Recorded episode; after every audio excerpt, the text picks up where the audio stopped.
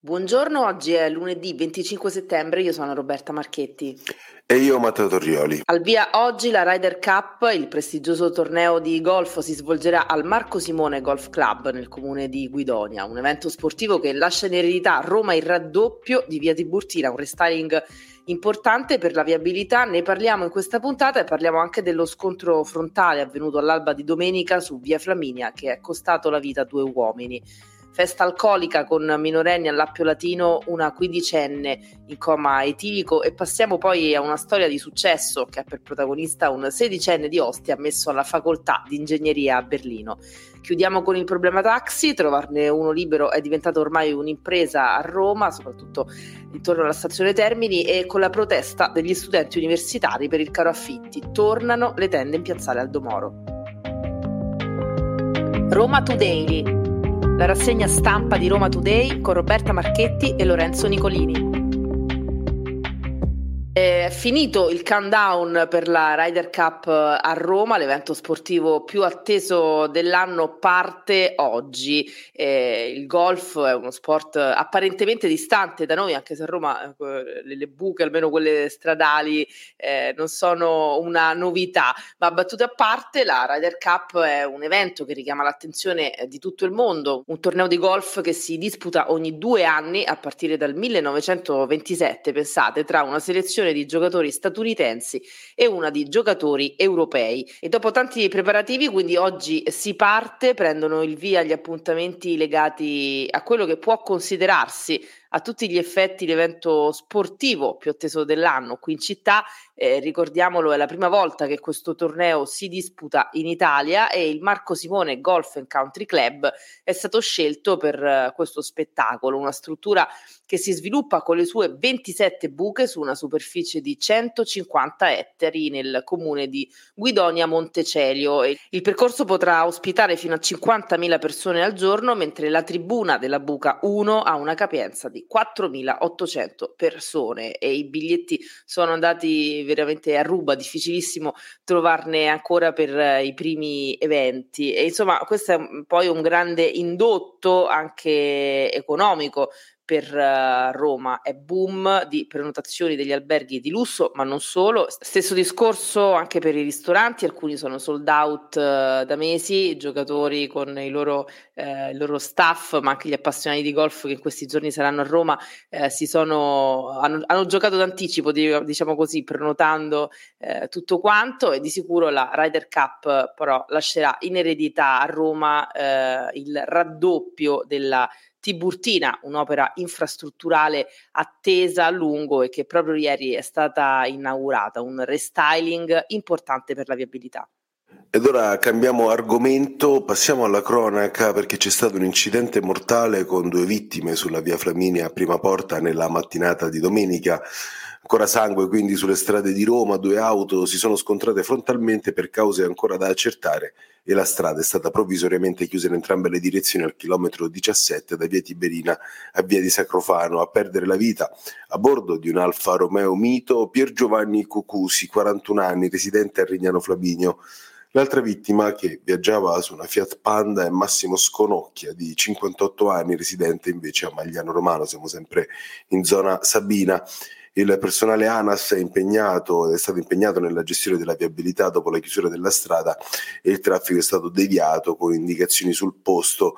Eh, si aggrava così il bilancio delle vittime della strada di Roma e del Lazio che sale a 131 morti dall'inizio dell'anno. Restiamo sulla cronaca, un diciannovenne italiano intorno alle 17 di ieri è stato aggredito in piazza Cesare Battisti ad Anzio. Le persone che lo hanno picchiato, ancora non identificate, lo avrebbero poi investito con un'auto. La vittima al momento si trova ricoverata in prognosi riservata. Le indagini sono in corso da parte della Polizia di Stato. C'è stata una festa a base di alcol con minorenni protagonisti all'Appio Latino una quindicenne è finita in coma etilico. Altri sette giovanissimi sono stati invece ricoverati, ora c'è un'indagine su chi abbia venduto le bottiglie ai ragazzi. La giovane è stata trasportata d'urgenza, come detto, all'ospedale San Giovanni con un'ambulanza dell'Ares 118 e ricoverata in codice rosso. Per alcune ore si è addirittura temuto che non si riprendesse. Poi grazie anche alla lavanda gastrica effettuata dai medici, si è salvata. Le sue condizioni sono migliorate con il passare dei giorni a dare l'allarme erano stati altri ragazzi che si trovavano al party clandestino nel parco degli acquedotti. Ora i carabinieri indagano su chi abbia fornito l'alcol ai minorenni. Parliamo ancora di minori, ma questa è davvero una bella notizia, una storia di successo.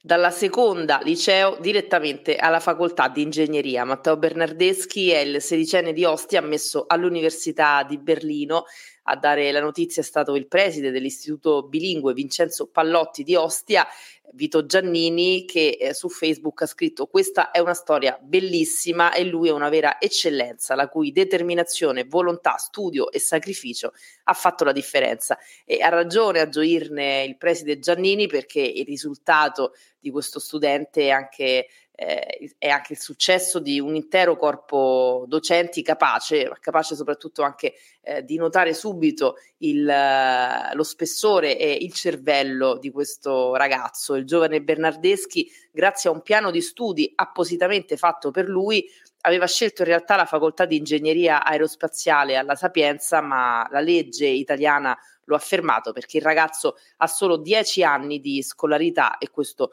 eh, non è permesso nel nostro paese. Quindi eh, per questo motivo è finito a iscriversi in Germania alla facoltà di ingegneria anche se si sono aperte tante altre possibilità in Inghilterra, in Arizona, tutte interessate al suo profilo, soprattutto per, per, l'età, per la giovane età di questo ragazzo che lo ricordiamo ha solo 16 anni. Matteo Bernardeschi può considerarsi quindi un giovane cervello in fuga. E cambiamo ora argomento. L'introduzione della seconda guida non ha fatto miracoli. A Roma resta un problema trovare un taxi libero. Quando parliamo di seconda guida, lo ricordiamo, due autisti che si alternano alla guida di uno stesso taxi per allungarne le ore appunto di circolazione sulla strada. In alcune zone della città la carenza delle auto bianche destinate al trasporto pubblico resta particolarmente significativa. A Termini fare la fila anche per decine di minuti sta diventando una triste consuetudine, un problema che in assenza di correttivi potrebbe peggiorare in prossimità di eventi in grado di portare in città tanti turisti o eh, nel caso del giubileo moltissimi pellegrini. Sulla questione del Campidoglio non perde occasione di ribadire un concetto, il numero di tassisti va incrementato e l'obiettivo, come ha sottolineato l'assessore alla mobilità Eugenio Patanè, è chiaro, va adeguato il numero di licenze taxi in vista del giubileo. Il Campidoglio ha un nuovo piano per ridurre le emissioni inquinanti, potenziare il trasporto pubblico, mettere a dimora centinaia di migliaia di alberi, realizzare una riqualificazione del patrimonio edilizio. Sono questi alcuni dei punti su cui l'amministrazione cittadina intende operare per ridurre le emissioni inquinanti in una città dove con un recente studio ha dimostrato i valori registrati dalle centraline dell'ARPA vanno assolutamente migliorati. Roma è tra le città che hanno sottoscritto l'accordo di Parigi che prevede di portare la riduzione al 66,3% entro il 2030. Eh, il calo dall'inizio del nuovo millennio è stato costante, le emissioni si sono ridotte del 35% rispetto al 2003 e dell'11% rispetto al 2015. Bisogna fare di più entro il 2030 e l'amministrazione Gualtieri vuole mettere Bisogna fare di più ed entro il 2030 l'amministrazione Gualtieri vuole portare a compimento il suo piano. Tornano le tende degli universitari per protestare contro il caro affitti. Gli studenti hanno montato una ventina di canadesi davanti all'ingresso di Piazzale Aldomoro per protestare appunto contro l'aumento delle rette per avere una stanza a Roma. Lo slogan scelto dall'Unione degli Studenti è Vorrei un futuro qui e serve per chiedere misure urgenti per poter studiare e lavorare in Italia senza dover emigrare all'estero. Moniti di sacchi a pelo, i ragazzi dormiranno a pochi metri dalle loro aule, l'unica soluzione a sentire le diverse associazioni studentesche per vivere vicino ai poli universitari. Il movimento degli universitari ricomincia così la battaglia, sempre più studenti cercano disperatamente alloggi accessibili.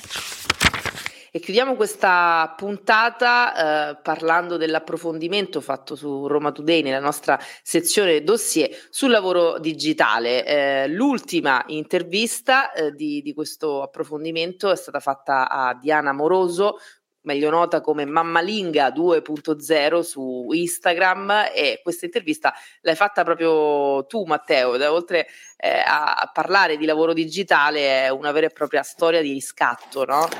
Sì, assolutamente, perché lei lavorava ed era contenta di lavorare come segretaria per una società di medici e eh, è rimasta incinta, il contratto in scadenza, le era stato promesso che le sarebbe stato rinnovato, invece è stata lasciata a casa la scadenza del contratto e poi dopo un paio di anni si è ritrovata appunto ad avere tantissimi follower su Instagram con i suoi video che parlano di cura della casa, quindi è una bella storia, così come tante altre che abbiamo raccontato nel corso di questo approfondimento. Abbiamo parlato con Ivan Greco, un ragazzo di Torre Maura che eh, praticamente giocava ai videogiochi, faceva il commentatore dei videogiochi di Sparatutto e adesso eh, su Twitch eh, intervista ogni giorno politici, fa cronaca, insomma è diventato un vero e proprio opinionista politico, anzi un contenitore giornalistico vero e proprio e dà lavoro anche a diverse persone. Abbiamo poi parlato eh, con Davide che su YouTube è Falconero, eh, che fa critica videoludica, pensate, senza eh, accettare sponsor, eh, questo per una scelta etica e vi invito appunto anche a leggerne le motivazioni, e poi con un ragazzo di Roma, si chiama Lorenzo, in arte Trastevere 73, tre volte campione del mondo di MotoGP di videogiochi, corre per la Yamaha, quindi lavora proprio per la Yamaha, è un pro player eh, di videogame e di MotoGP e collabora, pensate, anche con Valentino Rossi, che avuto modo di conoscere quando erano ovviamente nella stessa scuderia e collabora eh, con lui, con la sua crew, quella proprio di Valentino Rossi, appunto per i futuri talenti che vogliono cimentarsi nel gioco simulativo, in questo caso di moto. Quindi tantissimi romani, soprattutto giovanissimi, stanno virando verso il digitale, verso i social per eh, crescere lavorativamente parlando. Beh, del resto, se c'è questa possibilità, non vedo perché non farlo, no? Sì, esatto. Eh, poi mh, dico anche una cosa, non è semplice perché in tanti ci provano, in pochissimi ci riescono. Un po', eh, ormai lo paragono un po' al calcio questa carriera. Tantissimi giocano a calcio, ma poi le squadre di Serie A sono soltanto 20 per 20 giocatori in rosa per ogni società, quindi fatevi due conti, è molto semplice vedere in quanti veramente hanno successo e toccano l'apice. E questo è molto importante da ricordare perché poi retorica vuole che i, i, mestieri più ambiti anche più invidiati, tra cui ormai anche lavorare sui social, eh, sono sempre oggetto no, di, di, critiche, sono bersaglio facile dei più invidiosi che dicono che, so, che non, non, è, non è un vero e proprio lavoro. Lo è e come hai ricordato tu è anche un lavoro, quello si fa sui social, così come appunto il calciatore che arriva a guadagnare tutti quei soldi, eh, che, che, insomma si poggia su qualche talento sicuramente, non nasce dal nulla, ecco. Eh sì, e ripeto, puoi anche poi avere anche talento, eh, ma devi essere anche eh, in grado di farlo fruttare di farlo notare, di farlo emerge, emergere in un ambiente che direi che ormai è competitivo e assolutamente riduttivo. E allora un grande in bocca al lupo a tutti i nostri influencer eh, romani. Queste erano le notizie di oggi, lunedì 25 settembre. Roma Today torna domani mattina, sempre dopo le 7.30. Potete ascoltarci gratuitamente sul sito e app di Roma Today, Spotify e tutte le altre principali piattaforme. Roma Today, la rassegna stampa di Roma Today con Roberta Marchetti e Lorenzo Nicolini.